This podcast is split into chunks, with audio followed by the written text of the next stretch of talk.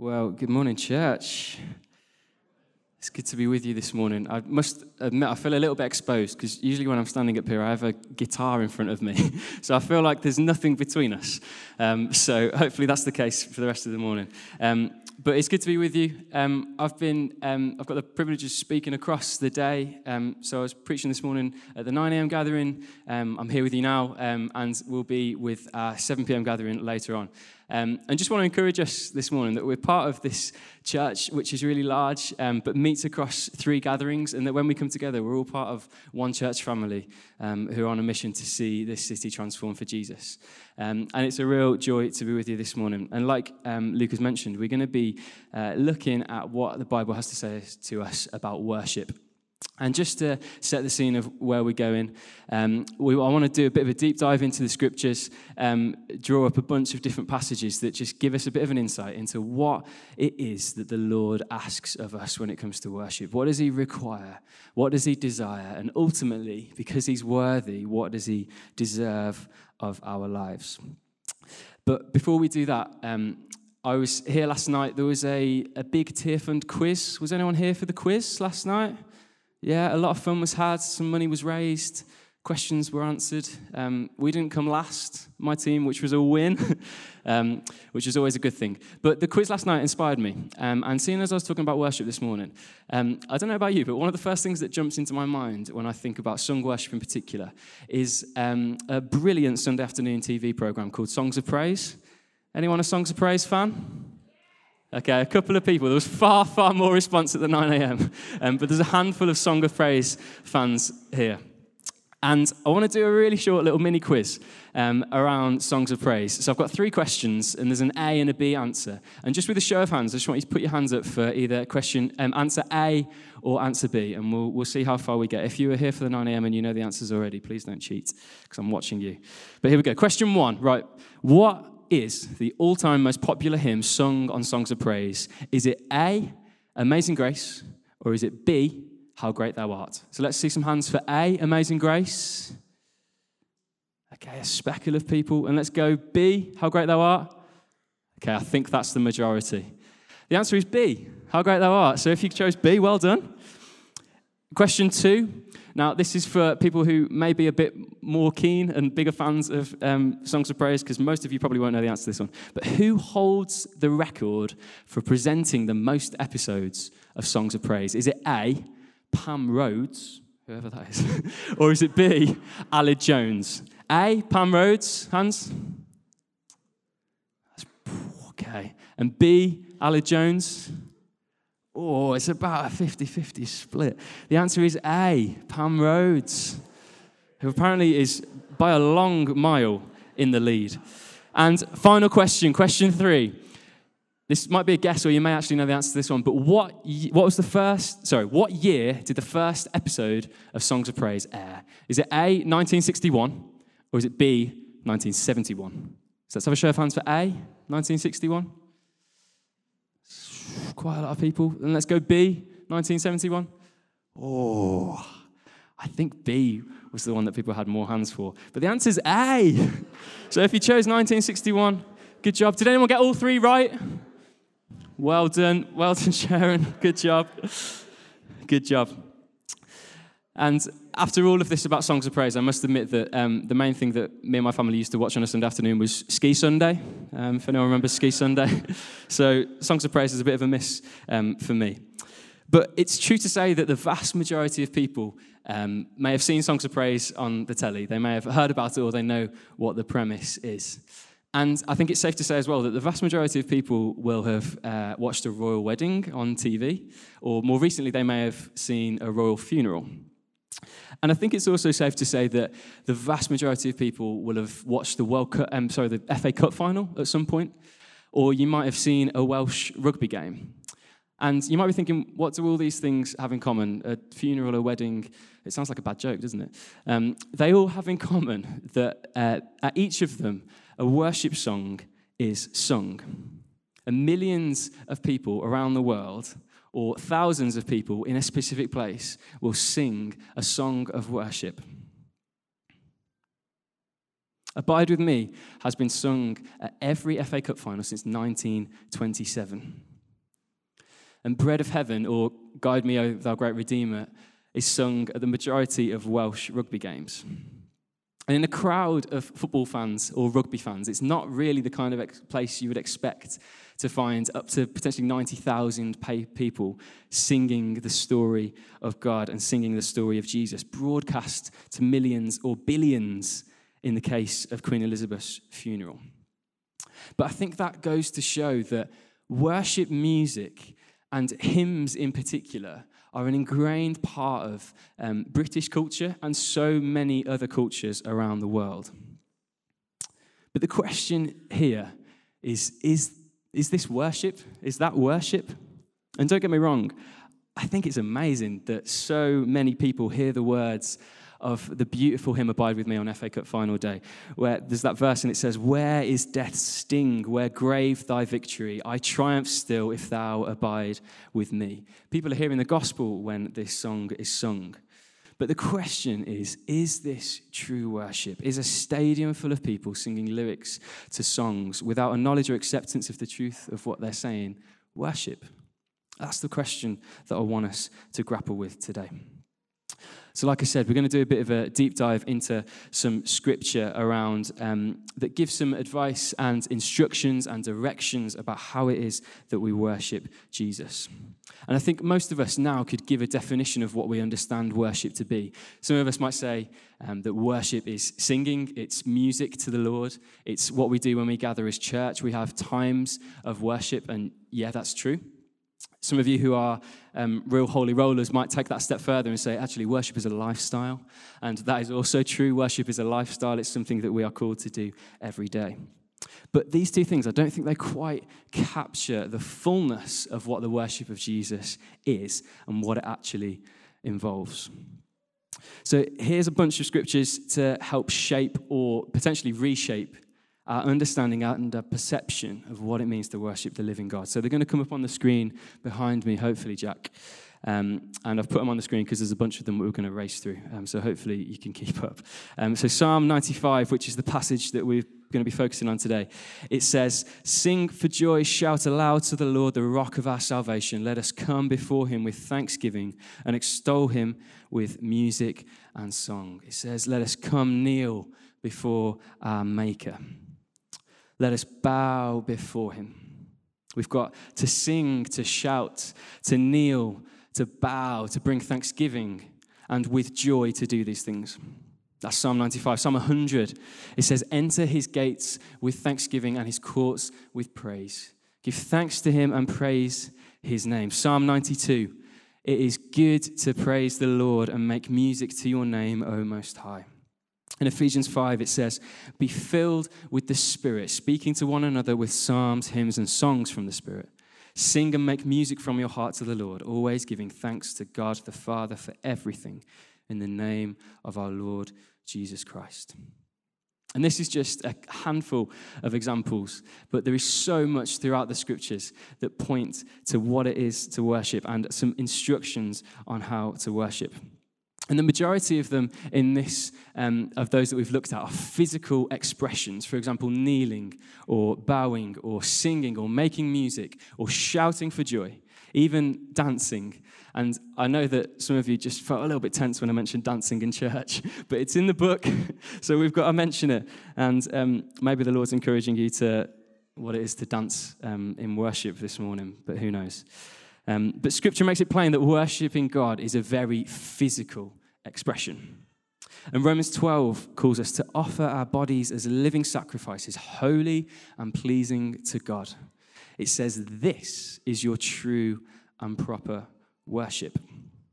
But as that passage from Romans suggests, to worship is not just physical, because we can wave our hands in the air all we want and we can sing and shout as loud as we physically can.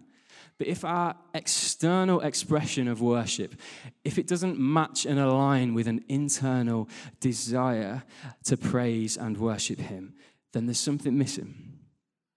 In that passage again from Ephesians 5, it tells us to be filled with the Spirit as we worship. That it's by the Spirit that we sing songs, that it's by the Spirit that we speak hymns and psalms over one another and give thanks to God. That our spirit connects with God, who is spirit, as it says in John 4. And it's by that connection and that communion with the Lord that we worship him. And we must be filled with the Spirit inside of us, this external expression and this internal expression. And Psalm 103 says, Praise the Lord, my soul, all my inmost being, praise his holy name. Our inmost being, the fabric of who we are, praise his holy name. The depths of our soul and our heart are to praise him. And finally, Psalm 19 it brings both into points, the external and the internal. May the words of my mouth, the speaking of praise, this external expression, and the meditations of my heart, what's going on in that internal world, the inner thoughts and the inner desires, may they be pleasing in your sight, my God and my, my rock and my redeemer.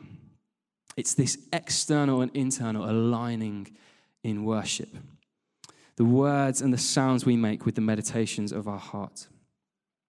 And to, to put this all to bed, to put, make this all um, come together, really, Jesus' words, um, where he reiterates from that verse in Deuteronomy about what the greatest commandment is to love the Lord your God with all your heart, with all your soul, with all your mind, and with all your strength. It's that call to love God with all that we are. It is all encompassing. And as we come to worship, all of us is to worship God. Everything we have.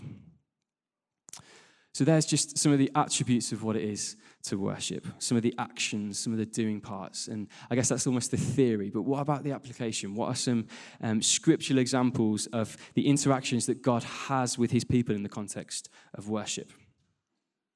And the question, it begs the question what does he ask of us?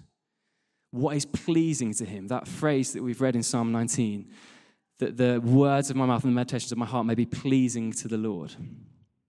And again, it asks the question what is acceptable and not acceptable? What is God looking for? Again, a handful of verses. Amos 5, and this is God speaking through the prophet Amos. It says, um, and some of it will appear on the screen, but the bit before it is um, really important as well. And this is really strong language, but it says, I hate, I despise your religious festivals. Your assemblies are a stench to me. And this is the Lord speaking. Even though you bring me burnt offerings and grain offerings, I will not accept them. Though you bring choice fellowship offerings, I have no regard for them. And then it says, Away with the noise of your song. I will not listen to the music of your hearts. And then this is the important part. But let justice roll on like a river, righteousness like a never failing stream. Matthew 23, Jesus references the Pharisees and he says, But do not do what they do, for they do not practice what they preach. Everything they do is for people to see. Proverbs 21, to do righteousness and justice is more acceptable to the Lord than sacrifice. Hosea 6, for I desire steadfast love and not sacrifice, the knowledge of God rather than burnt offerings. And finally, 1 Samuel 15 22. Behold, to obey is better than sacrifice, and to listen than the fat of rams. You see, the Bible is full of this, where it's a call of this um, this internal reality of the truth of who God is, this internal expression of worship, aligning with this external expression of worship. It says it's better to obey and to listen, to do righteousness and justice, to have a steadfast love for the Lord than it is to make sacrifices or physical offerings. And it makes plain that living with integrity and living with honor is important to God. It's more important to Him than how great our offering is. Because in reality, He doesn't want our lavish gifts and our grand gestures if our hearts aren't in it. At the end of the day, what He wants is our hearts. It's like a, a husband who um, mistreats his wife all the time and every time um, to try and make it up to her or to try and apologize rather than changing his actions or his behaviors just buys a gift or buys something to try and win her back over. Actually sometimes that's what it's like with us with god. Sometimes we bring something to him and our heart's not in it. But actually the call of scripture and the call of what the Lord is speaking to us this morning is that He wants our hearts utmost. So it's clear to see that there is a worship that God requires of us. It's not lip service, it's not just words, it's not just actions or a physical expression, it's not just sacrifice or offering, whatever that may be to you. It is our whole lives. It is our whole lives poured out in devotion to a king who loves us. It's all of us that he wants. Not just a portion, not just a percentage, not just a Sunday. He wants all of us. Our thoughts, our deeds, our desires, our voices, our time, our money, our bodies, all of us. That's the kind of worship God seeks and desires. It's the kind of worship he requires and deserves. And I guess the question is what does all of this boil down to? What do all of these scriptures point towards? Where do we go from here? It boils down to surrender, to laying down our desires, our own plans, our own gratification, our own interests, our own ambitions, to wholeheartedly and unashamedly follow His desire, His plans, His call for His gratification and glory. Because that's the kind of worship that God asks for, that He desires and that He ultimately deserves. Because He gave all of Himself upon that cross for us, that we may give all of ourselves back to Him. Surrender is the key to true, authentic, Jesus centered worship. And really quickly, I just want us to look at three things that Psalm 95 can teach us on how to do this, on how to worship in surrender. So, number one is this thanks and praise. And this is from verses one and two. It says, Come before the Lord with thanksgiving and praise. And Psalm 100 says, To enter his gates with thanksgiving and his courts with praise. And you know, there's a reason that the scriptures are so full of thanksgiving to God. And there's a reason why it's so full of calls for us to give thanks.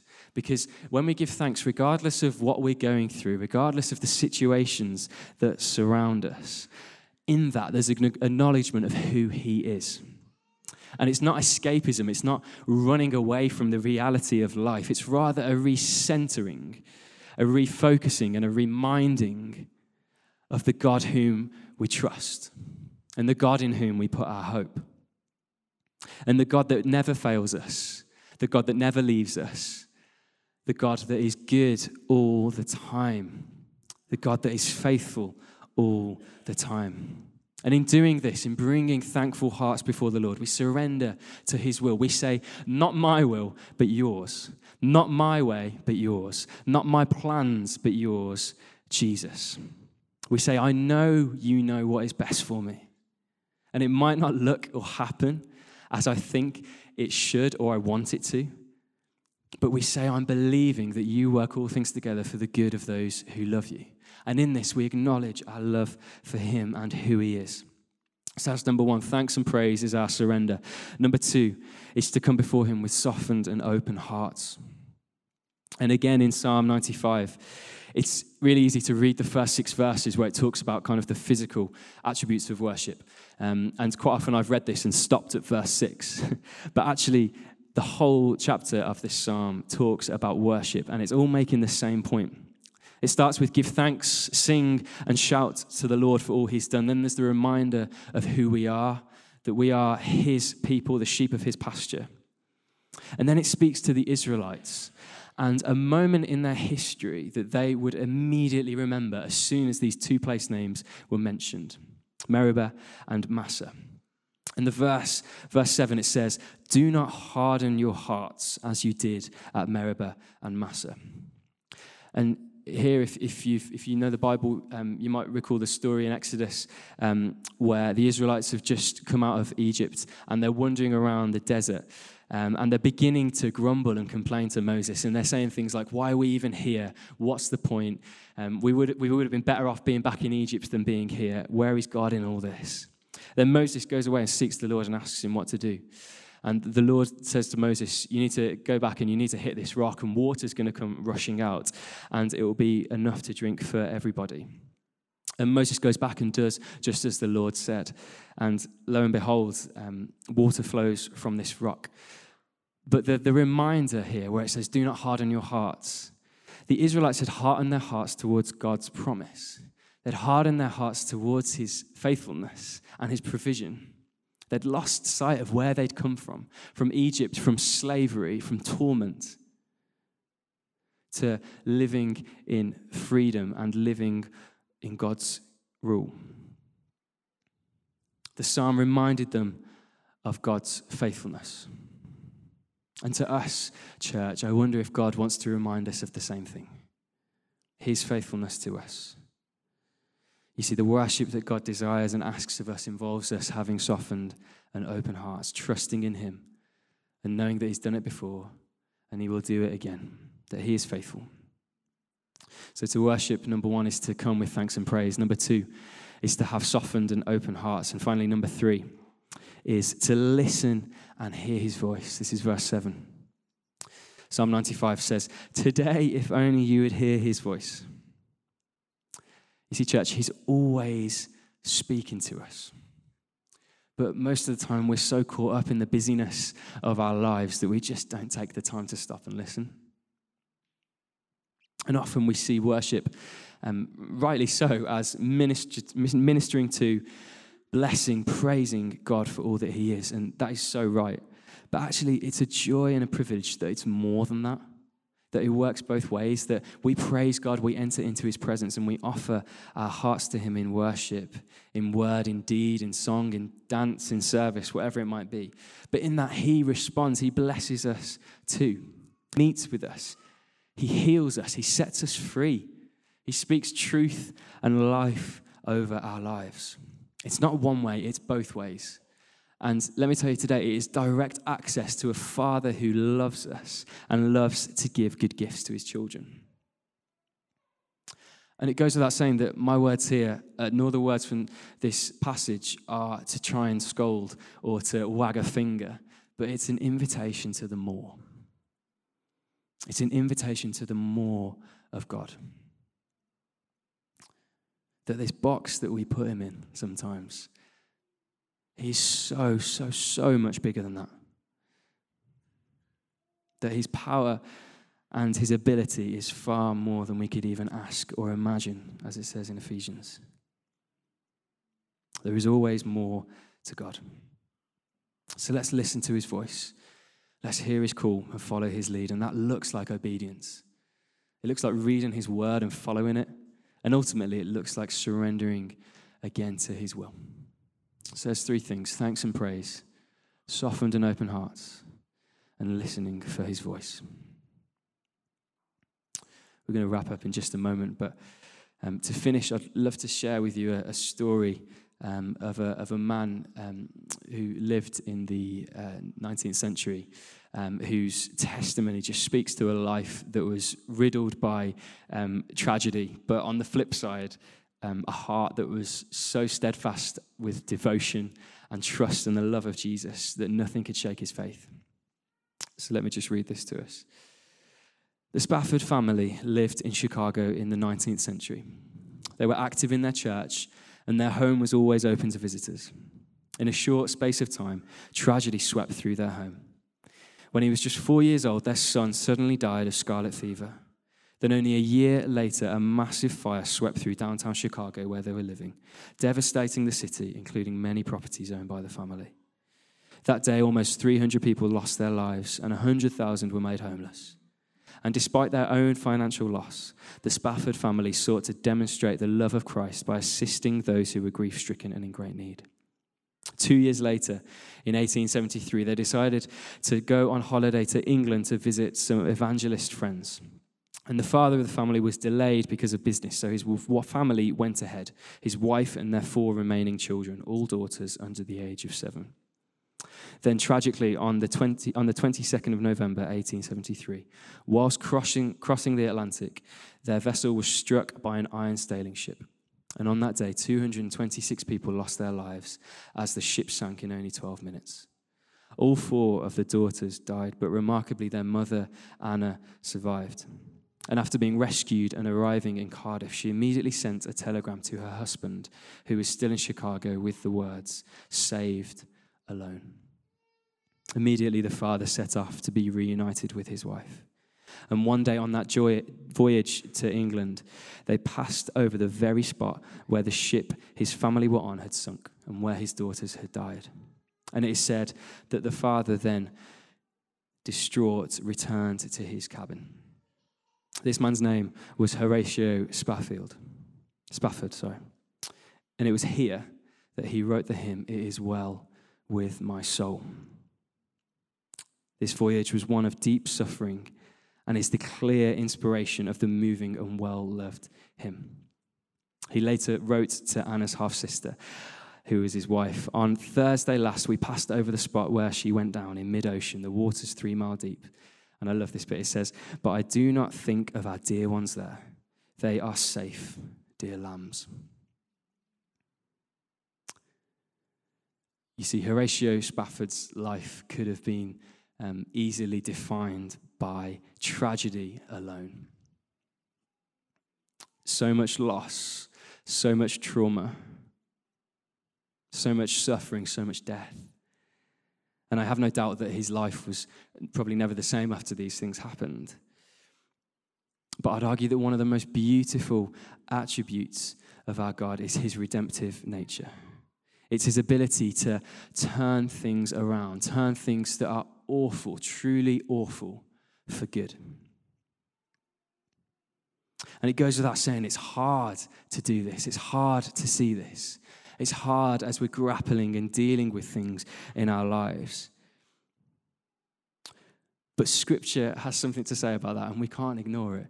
And God has something to say about that. Psalm 30 said, He turns our mourning to dancing. Isaiah 60 says, He gives us an oil of joy instead of mourning, and a garment of praise instead of a spirit of despair. It's instead of, it's a straight swap, it's in replace of. He takes our sadness and gives us joy. He takes our despair and gives us a garment of praise. He's a God of redemption. And you know, through his redemptive nature and through Horatio Spafford's willingness to surrender his life to worship and um, to devote his life to Jesus, it birthed one of the greatest worship songs ever written. Not just for the beautiful lyrics that we read or sing, but when we understand that deeper meaning of why those lyrics were written at such a time, it takes it to a whole nother level. That in the space of just two years, all five of his children tragically passed away. But still, he says, It is well with my soul.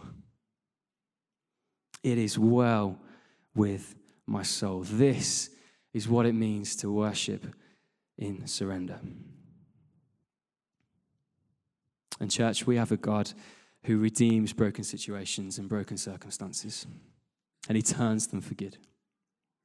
He never lets the enemy have the final say. He always has the final word. And that word is life. That word is life. Amen.